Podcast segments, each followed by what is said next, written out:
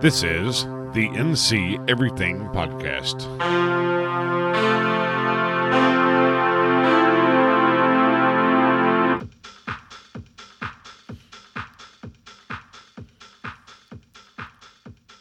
Hey guys, and welcome to the show.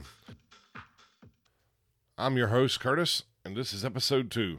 Today we're talking about a maritime mystery, a ship wrecked, a crew missing, and a 99 year old question What happened on the Carol A. Deering? Now, I've decided that this is the part of the show where I tell you about what's going on in the world, how the show's going. I talk about listeners, but I don't have any listeners right now. This is episode two. I haven't actually officially launched a show yet, but I'm going to pretty soon. So, with nothing else to say, I guess let's get right into the material. So, the Carol A. Deering was a schooner that was built in 1919 by the G.G. Deering Company in Bath, Maine.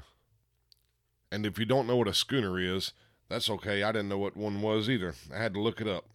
According to Britannica, a schooner is a sailing ship rigged with fore and aft sails on its two or more masts.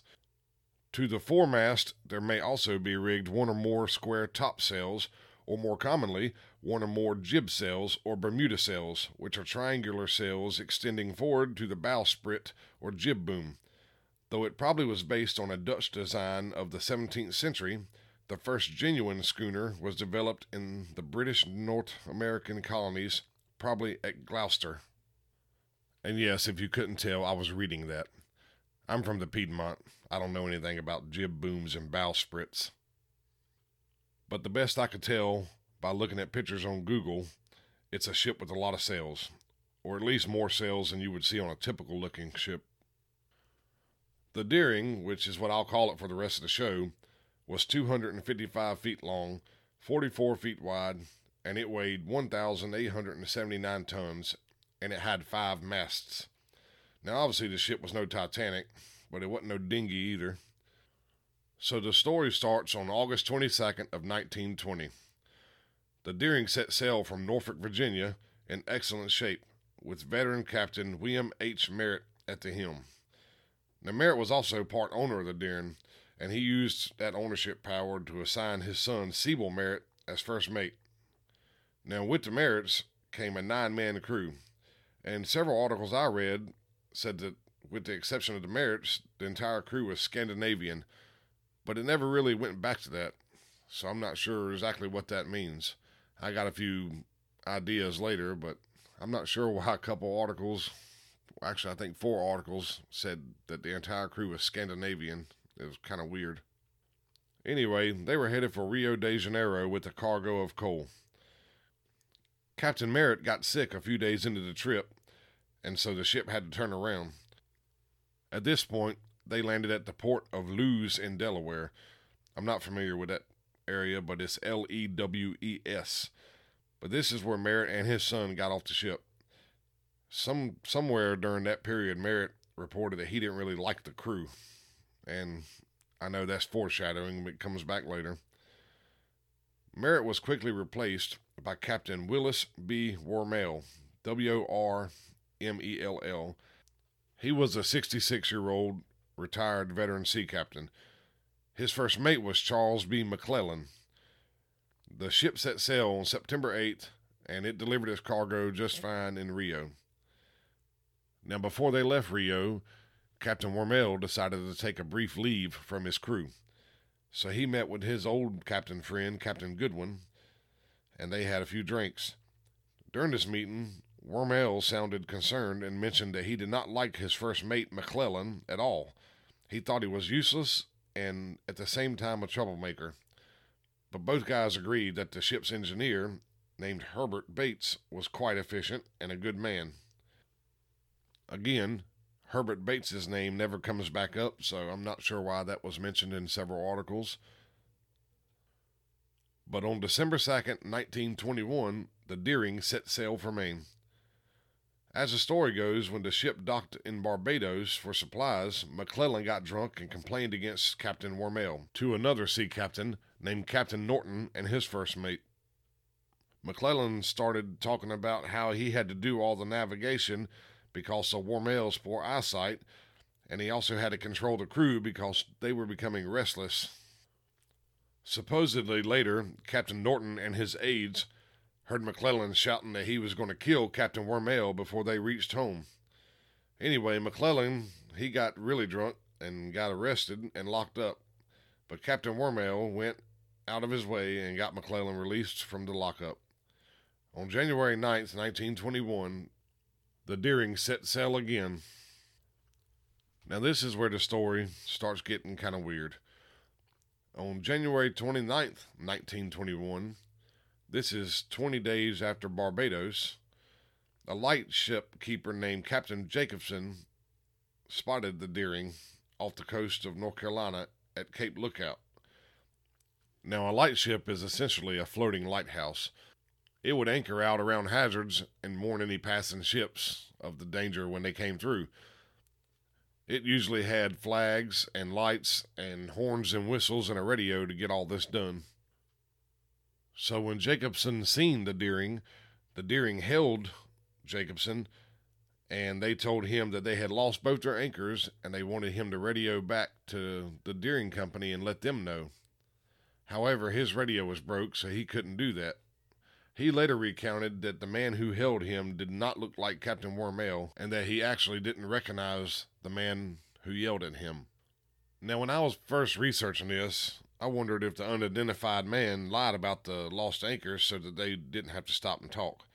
You know, if you want to keep a low profile, you keep moving. However, you later find out that the anchors were indeed missing. So, moving on, Captain Jacobson he took note of the missing anchors, even though he couldn't radio out. And he later said that when he saw the Deering, there was a lot of people milling about on the foredeck of the ship. Now, I didn't know what that meant either. Again, I'm from the Piedmont, so I had to look this up. And apparently, on the foredeck of the ship, usually the captain and the first mate are the only ones allowed there. So most of the time, you would never see any crew on the foredeck. And like I said, he said they were milling about.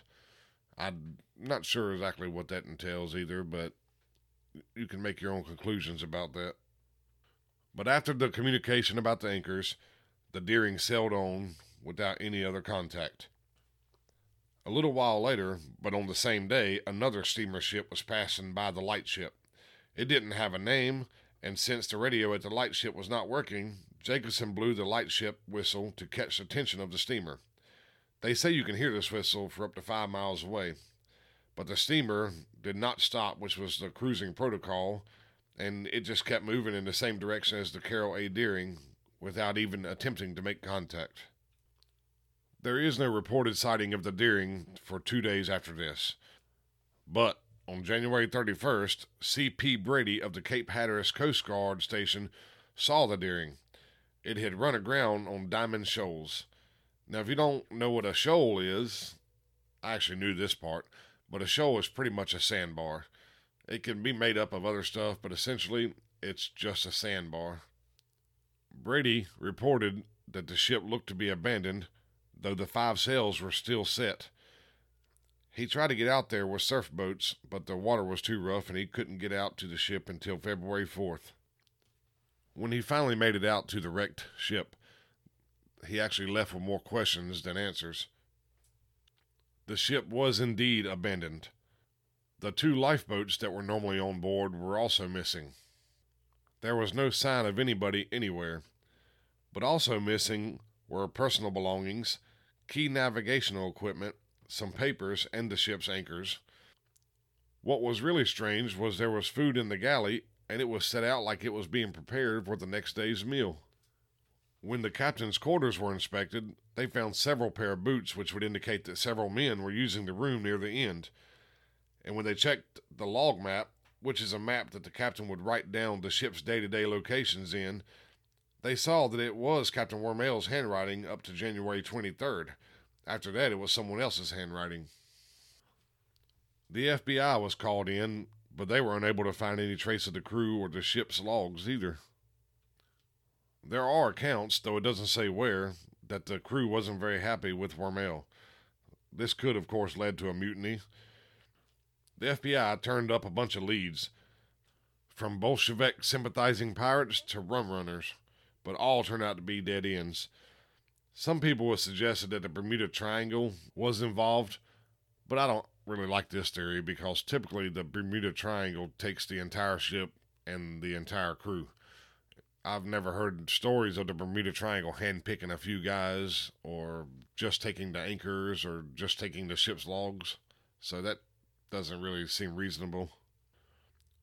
But the Coast Guard tried to tow the ship to shore, and for whatever reason, maybe by the way it was stuck or the weight of it, they couldn't do it. And so on March 21st, they scuttled the ship to keep it from being a hazard to other ships. Now, if you're wondering, scuttled is just a term that means intentional sinking. In this case, they actually set dynamite on board and, and blew the ship up. So, whatever evidence might have been there is surely gone now. Today, there's a few pieces of the Carol A. Deering, including her bell and capstan, at the graveyard of the Atlantic Museum in Hatteras. Now, a lot of my research has mentioned the graveyard of the Atlantic Museum in Hatteras, and next time I'm on the Outer Banks, I definitely got to check this place out. It sounds really, really cool. Now, here's some theories I read about. Uh, of course, the Bermuda Triangle, but I mentioned that a second ago, and you know, I don't like that theory. They said something about modern day pirates might have killed the captain and took the cargo, but the problem is that there wasn't any cargo, or officially there wasn't any cargo. They were headed home. If they were doing something illegal, maybe they had something that pirates wanted. If you believe that that steamer ship that Jacobson saw after the Deering had anything to do with it, that could have been rum runners and they took over the ship, or they could have been some sort of traitor to our country and they kidnapped the crew and took them. That's another theory. However, I don't see this steamer ship crossing the Atlantic without stopping somewhere for supplies, and that would draw attention to them. And to my knowledge, there was never any sightings of this steamer ship after Jacobson saw it. One theory I do like is that there was a mutiny and they killed the captain. I don't know what their plan would be after that, but once they wrecked on the Diamond Shoals, they knew that if someone came to help them, they would see what they had done, and so they abandoned the ship. This theory also goes on to suggest that they came ashore and changed their identities and went into hiding and were never seen again. The only problem with this theory is where are the lifeboats? There's no sign of lifeboats anywhere. They had to go somewhere, so they either sank them or they were picked up by another ship. I'd really like to know what happened to the anchors, though. I've watched enough crime TV. I'd like to see the rope that the anchors were tied to. I want to know if they were cut or ripped or completely missing. It would probably answer a few questions if you could see how the anchors were removed. And I would love to know more about this steamer ship. I guess the crew of the Deering's missing, but so is this steamer ship. If they could have located it, it probably would answer some questions because surely this steamer ship saw the Deering as it passed by. Now, maybe you're tired of hearing my voice, but I wish I had more to say on this subject. There's a lot of unanswered questions, and I suppose we'll never really know exactly what happened to the Carol A. Deering. If you have any theories, feel free to email me. You can contact the show at www.thenceverythingpodcast.com. Even if you don't have a theory, you're welcome to just email me and say hello. Well, I hope everybody enjoyed the show, and I'll talk to you next time.